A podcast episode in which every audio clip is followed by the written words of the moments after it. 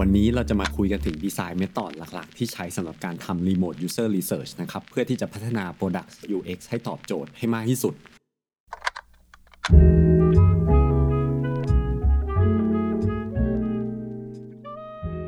ก็สวัสดีครับ ขอต้อนรับเข้าสู่ Product Mixtape Podcast นะครับ Podcast ที่จะพาทุกคนไปคุยเรื่อง Product Tech Design Innovation แล้วก็ Productivities นะวันนี้คุณอยู่กับคามินอีกแล้วนะครับ ก็ จริง ๆ เรื่องของการทำ user research หรือ design general เนี่ยมันมีความงงเหมือนกันนะ เพราะว่ามันไม่มีผิดมีถูกไง มันไม่มี silver bullet ว่า เฮ้ย ถ้าทำอันเนี้ยมันจะ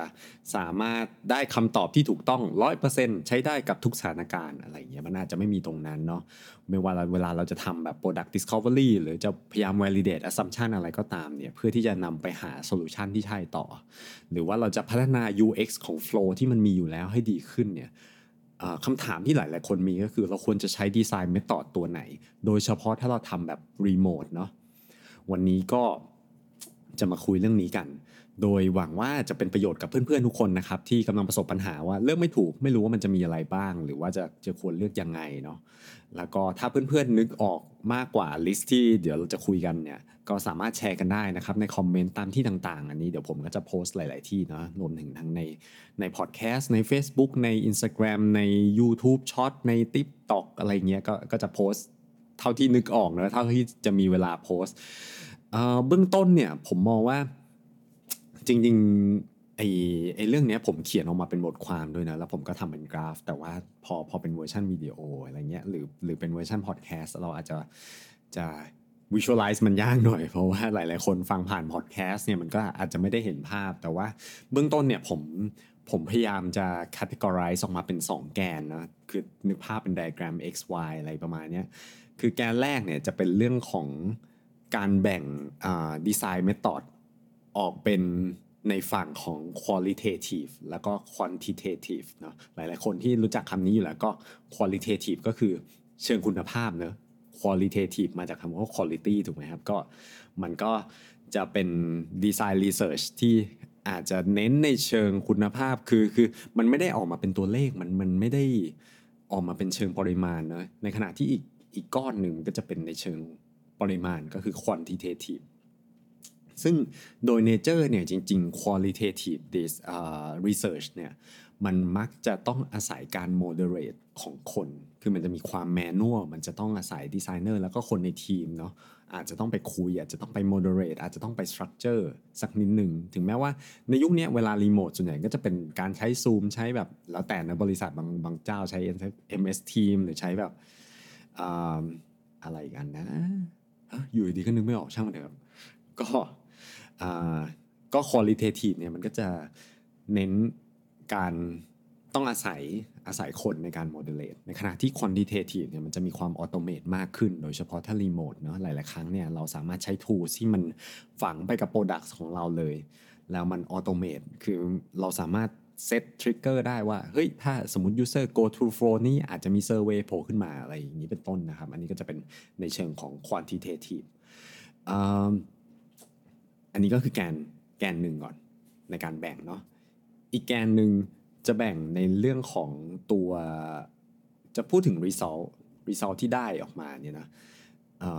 ไม่ว่าจะเป็น insight หรือ deliverable เนี่ยข้อมูลที่ได้จากการทำ research ด้วยเมธอดนั้นๆเนี่ย มันจะมีตั้งแต่แก๊งที่ได้ข้อมูลออกมาเป็นคอนกรีตคือคือค่อนข้างจับต้องได้ คือมันเข้าใกล้โปรดักต์หรือดีไซน์จริง ๆ ในขณะที่insight ของ design method บางตัวเนี่ยจะได้ออกมาค่อนข้างเป็น conceptual เป็นแนวคิดเป็น concept คือคือได้ออกมาเป็น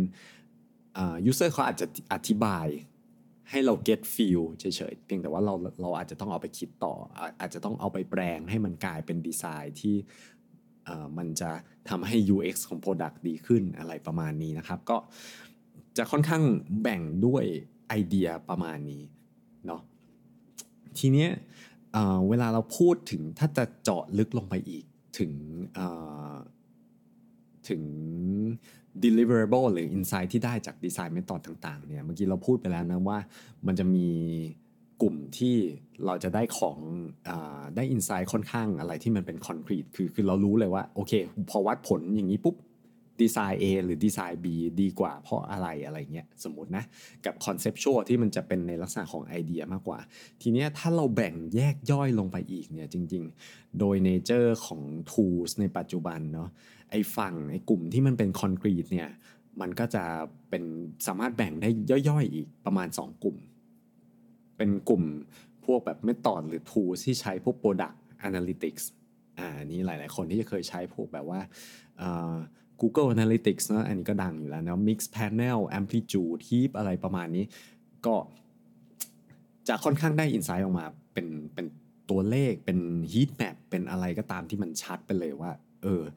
ดีไซน์เอ่อ product ที่ที่ user ใช้เนี่ยเขา engage กับมันยังไง เขาเอ่อ engage หรือว่า conversion มันเท่าไหร่อะไรประมาณนี้ก็ก็ก็จะได้อะไรที่มันเป็นแบบจับต้องได้มาก ๆ ในขณะที่อีกกลุ่มหนึ่งเนี่ยจะเป็นกลุ่มที่ test กับ wireframes นะอันนี้อาจจะยังไม่ใช่ คือหมายถึงว่า product analytics เนี่ยโดยไอเดียคือเราต้องมี product ที่ launch ออกไปแล้ว มันเป็น existing product เนาะแล้ว user ก็เข้ามาใช้แล้วเราก็ test หรือเก็บข้อมูลหรือ research เวลาที่ user เขาเข้ามา engage กับ product จริง ในขณะที่ wireframe เนี่ยมันจะเป็นในลักษณะที่ว่าเฮ้ยบางทีมันอยู่ใน stage ที่เรายังไม่ได้ launch product แต่ว่าเราอยากลอง test กับ design หรือ wireframe พวกนี้ก็ก็จะมี tools หลายตัวพอสมควร จริงๆถ้าเป็นในลักษณะที่ต้องอาศัยการ moderate หน่อยก็ก็ clickable prototype เนี่ยแหละครับกก็จะเป็นกลุ่มหลักๆที่ ถ้าใช้พวกแบบ Figma ใช้อะไรที่เป็น UI design tool ปัจจุบันก็ก็มักจะมีฟีเจอร์นี้อยู่แล้วสามารถทำได้เลยเนาะทำได้แบบออนไลน์ในขณะที่ถ้าเป็น tools ที่อาจจะเรียกว่า high end ขึ้นมาหน่อย คือต้องเสียตังค์แล้วก็อาจจะมีความออโตเมตมากขึ้น ก็มีพวก optimal workshop อันนี้ก็จะมี tools แยกย่อย เล็กๆน้อยๆเต็มไปหมดเลย จริงๆเขามี tool หลายตัวนะไม่ไม่ใช่แค่เรื่องของการทำ click testing tool คือ click testing tool เนี่ยจริง ๆ มันคืออารมณ์เหมือนกับว่าให้ user ลองลองกดจริง คืออาจจะมี จริงๆ มันคล้ายๆ usability usability testing นะครับ แต่ว่ามันจะมี tool ที่คอยเก็บแบบละเอียดเข้าไปอีก อาจจะเก็บ heat map เก็บว่าเออ user เอ่อ user สมมติว่าได้รับ task ว่าจะต้องทำอย่างเงี้ย เขาเขามีการสแกนหน้า UI ยังไง มีวิธีการเขาเรียกว่าคือคือเราจะเห็นเลยว่าเขาอ่านตรงไหนไม่อ่านตรงไหนหรือว่าเขาเพราะเพราะว่ามันมันมันจะ track อารมณ์เหมือน heat map คือ คือ track track แบบว่า เออเมาส์เขาเลื่อนเมาส์ยังไงเขาสครอยังไงอะไรประมาณนี้คือมันคือมันจะได้ละเอียดเบอร์นั้นนะครับ ก็จะมี tools หลายตัวพอสมควร เช่น optimal workshop อ่า user zoom อะไรเงี้ยอันนี้ก็จะช่วยอำนวยความสะดวกได้เยอะขึ้น แต่ว่าก็จะไม่ฟรีนะอ่าอันนี้ 2 กลุ่มนี้เนาะ product analytics กับ wireframe ก็จะเป็น tool หรือ method ที่อยู่ในกลุ่มที่สามารถ produce insight หรือว่า result ที่มันมีความเป็น concrete มีมีความจับต้องได้ ในขณะที่กลุ่มที่มัน produce insight ออกมาเป็น conceptual มากกว่าเนี่ยก็จะแบ่งเป็น 2 กลุ่มย่อยเหมือนกัน กลุ่มแรกก็จะเป็นกลุ่มที่เป็น conceptual artifacts อันนี้ผมเรียกนะว่าเป็นเป็นการ test ในเชิง concept ที่ออกมาเป็นก้อนๆมากกว่า ก็ยิ่งเหมาะกับ stage แรก ๆ ในการดีไซน์เลย เช่น card sorting เนาะอันนี้ก็จะเป็น design method ที่เหมือนกับให้ user มาลอง sort จัดจัดแบ่งกลุ่มการ์ด เนาะและในตัวการ์ดเนี่ยก็อาจจะเป็นของที่อยู่บนแพลตฟอร์มของเราหรืออะไรเงี้ยเพื่อดู mental model ว่าเฮ้ยเขามีวิธีการ associate หรือหรือวิธีการการมองของของต่างๆ information ต่างๆ ในเว็บเรายังไงอันนี้มันก็จะช่วยให้เราเข้าใจและ empathize เขามากขึ้นเนาะอันนี้ก็จะเป็นในกลุ่มของ conceptual artifact ในขณะที่กลุ่มที่ อีกกลุ่มหนึ่งมันจะเป็นกลุ่มเซอร์เวยเลย อันนี้จะยิ่ง abstract เข้าไปใหญ่ เพราะว่าอย่างน้อยในในเชิง conceptual artifacts มันเหมือนกับเราเฟรมเรา structure มันมาประมาณหนึ่งแล้ว แต่เซอร์เวยเนี่ยมันจะเป็นการถามแบบถามตอบถามตอบส่วนใหญ่ก็ก็จะเป็นตอบสั้นๆ ด้วยนะมันก็จะได้ข้อมูลบางอย่างแบบตรงไปตรงมา มันเป็นคำพูดแบบ ต้องใช้คำว่าปากเปล่าผ่านตัวหนังสือเพราะฉะนั้นมันมันจะไม่ได้มีความดีฟมากนักอินไซต์ที่ได้เนี่ยมันจะต้องเอาไปประกอบกับอย่างอื่น หรือไม่ก็ อาจจะใช้ในการเขาเรียกว่า screen participant เนาะสำหรับการทำพวก quantitative research ประเภทอื่นต่อไปอ่าประมาณนี้ก็จะเป็น เพราะฉะนั้นน่ะแต่ละฝั่งเนี่ยมันก็จะแบ่งแยกย่อยลงไปอีก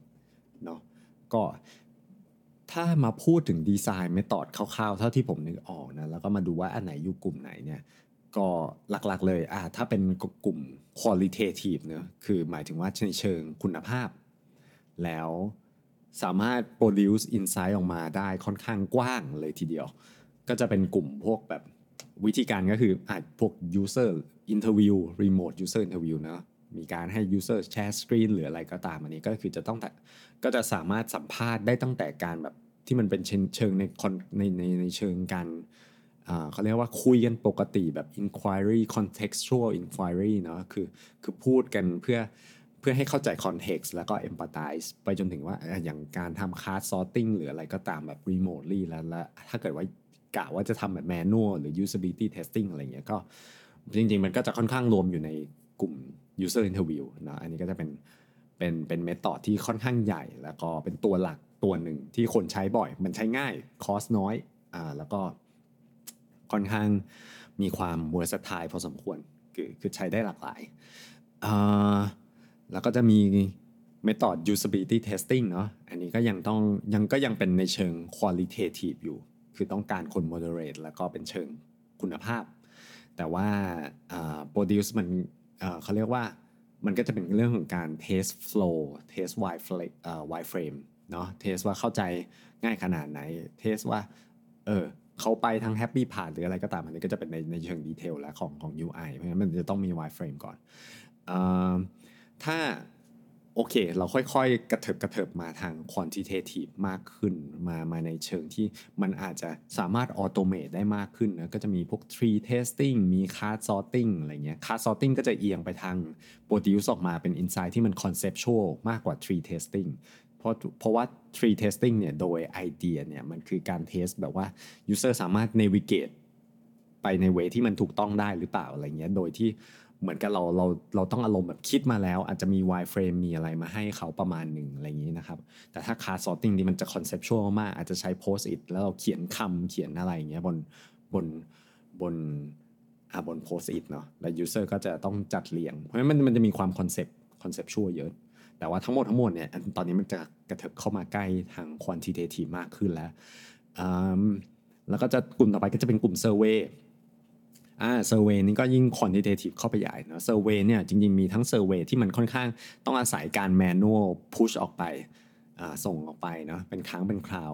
กับ automate survey อันนี้ก็อาจจะอยู่ on web หรืออยู่บนอะไรก็ตาม ก็จะมี tools หลายตัวครับ พวก Mailchimp พวก Shopify อะไรเงี้ยโดยที่เราสามารถ set trigger ได้ เช่นสมมติว่า user เอ่อเข้ามาใน flow ซื้อขายอ่าอะไรเงี้ยสมมติว่าเขาซื้อขายเสร็จ เราอาจจะมี เหมือน survey ที่มัน automate ผุดขึ้นมาทางขวาล่างของจอหรืออะไรประมาณนี้ถามความพึงพอใจถามว่าแล้วแต่ว่าเราจะถามอะไรแต่ว่ามาอ่ามันจะเป็น survey ที่ automate มากยิ่งขึ้นเนาะแล้วก็จะมีการมี tools เมื่อกี้ที่พูดถึงพูดถึงว่ามันมี click testing มันมี heat map มันมี A/B testing อะไรอย่างเงี้ยแล้วก็ถ้าออโตเมตมาก ๆ ก็จะเป็นพวกแบบ product analytics web analytics อะไรพวกนี้เนาะซึ่งสุดท้ายเนี่ย ไม่จำเป็นที่จะต้องทำทุกอย่างนะครับ ก็ต้องลองดูว่าตอนนี้ไฮโพทีซิสไหนที่มันจำเป็นอะไรที่มันควรจะต้อง validate ในตอนนี้วิธีไหนที่จะเหมาะรวมไปถึง stage ของ product ก็สำคัญเหมือนกัน เพราะว่าวิธีการเทสบางบางบางอย่างเนี่ยมันจำเป็นที่จะต้องมีของร้อนออกมาแล้วเนาะในขณะที่บางเมธอดเนี่ยสามารถทำได้ตั้งแต่ยังไม่ไม่มีของ เพราะฉะนั้นทั้งนี้ทั้งนั้นเนี่ยการทำหลายๆ method ก็ จริงๆก็ก็จะค่อนข้างแนะนำว่าเราลอง pick and choose ว่าไหน work กับกับโปรเจกต์ของเราเนาะแล้วก็เอาข้อมูลมาเทียบกัน triangulate คือมาเปรียบเทียบกันเพื่อที่จะหา insight อะไรบางอย่างที่มันมันมันเป็น insight ที่ถูก back โดยหลายๆ methodก็จริง ๆ อันนี้ก็หวังว่ามันจะช่วยช่วยเพื่อนๆนะครับตอบอาจจะตอบข้อสงสัยอะไรบางอย่าง แล้วก็มีประโยชน์ต่อการเอาไปปรับใช้นะครับ แล้วก็ถ้ายังไงมันถ้าเพื่อนๆมีไอเดียเรื่องเมธอดทูส่วนไหนที่อยากให้เจาะเป็นพิเศษอะไรอย่างนี้ก็สามารถบอกได้หรือว่า ถ้าที่เมื่อกี้ไล่ๆมาจริงๆมันก็คงยังมีอีกเยอะนะ แต่ว่าผมก็เอาตัวที่ผมนึกออกแล้วรู้สึกว่าเออมันเป็นที่นิยมอะไรเงี้ยมันเป็นมันเป็นอะไรที่ค่อนข้างคอมมอนหน่อยมามาพูดคุยกัน แต่ว่าถ้าใครมีอะไรเสริมก็สามารถบอกกันได้เลยนะครับ แล้วก็ถ้าชอบก็อย่าลืมครับเหมือนเดิมอ่า ถ้าใครฟังผ่านทางพอดแคสต์เนาะก็อย่าลืมช่วยให้ดาวช่วยทิ้งรีวิวให้สักนิดนึงนะครับ เพราะว่าจริงๆถ้าถ้าเกิดว่าชอบแล้วรู้สึกว่ามันมันมีประโยชน์อะไรเงี้ยการช่วยรีวิวและการให้ดาวก็จะช่วยส่งต่ออความรู้ดีๆ อะไรประมาณนี้ให้กับคนอื่นๆ ที่อาจจะสนใจมากยิ่งขึ้นนะครับ แล้วก็ถ้าไม่ว่าอาจจะบางคนอาจจะฟังผ่านทาง YouTube ฟังผ่านทาง Facebook หรือโซเชียลมีเดียอื่นๆอะไรอย่างนี้ก็สามารถคอมเมนต์สามารถไลค์คุยกันได้นะครับ อันนี้ก็คือผมก็ทำพอดแคสต์ทำโปรเจกต์ Product Mixtape เนี่ยสนุกสนุกเนาะอาศัยเวลาว่าง แล้วก็คิดว่าเออมันน่าจะเป็นประโยชน์กับหลาย ๆ คนก็เลยทำนะครับ แต่ว่าถ้าถ้ายังไงรู้สึกว่าเอออยากจะช่วย support อยากจะช่วยอะไรก็สามารถไลค์หรือว่าแชร์ให้เพื่อนๆแบบ ให้ให้ให้เพื่อนๆในทีม ให้เพื่อนๆในวงการหรือคนนอกวงการก็ได้แล้วแต่นะถ้าคิดว่ามันมีประโยชน์กับใครก็ฝากด้วยนะครับ ก็จะเป็นกำลังใจให้มากๆเลยครับ แล้วก็จริงๆเนี่ยถ้าเกิดว่าใครที่ฟังผ่านช่องทางไหนเนี่ยก็สามารถลองเข้าไปเช็ค ตอนนี้พอดีว่าผมผมเพิ่งปั่นเว็บ productmixtape.com เสร็จนะครับ ก็สามารถเข้าไปได้ อันนั้นก็จะเป็นเหมือนกับ เขาเรียกว่าเป็นหับเลยแหละ คือคือเนื่องจากผมก็ทำคอนเทนต์หลายที่เนาะ มีทั้งแบบพอดแคสต์ด้วย มีทั้งคลิป YouTube คลิปสั้น ๆ อะไรอย่างนี้ รวมไปถึงโพสต์บทความบนมีเดียมหรืออะไรก็ตาม เพราะฉะนั้น productmixtape.com เนี่ยก็จะเป็นเหมือนศูนย์รวมนะอย่างน้อยก็สามารถเข้าไปเช็คได้ เพราะว่าคอนเทนต์บาง format เนี่ยบางหัวข้อเนี่ยผมก็จะลงแค่บางช anel เฉยๆเพราะว่าผมจะดูด้วยว่า เออมันในการสื่อสารบางประเด็นเนี่ย มันอาจจะไปเหมาะกับบาง format specifically อะไรเงี้ยผมก็อาจจะไม่ได้ลงทุกที่เนาะมันก็ลองเข้าไปเช็คได้ แล้วก็สามารถเข้าไปเช็คแบบโพสต์คอนเทนต์มากมายทางแบบ Facebook Instagram TikTok YouTube ก็ลองเสิร์ชคำว่า product mixtape นะครับนะครับยังไงนี่ก็เป็นโปรเจกต์ที่ผมยัง experiment อยู่เนาะ ทั้งในแง่หัวข้ออะไรเงี้ยหรือว่าในแง่ของวิธีการสื่อสารในแง่ของฟอร์แมตหรือถ้าเพื่อนๆมีอะไรเสนอแนะยังไงก็คุยกันได้ครับ ก็สำหรับวันนี้ก็ลาไปก่อนนะครับ สวัสดีครับผม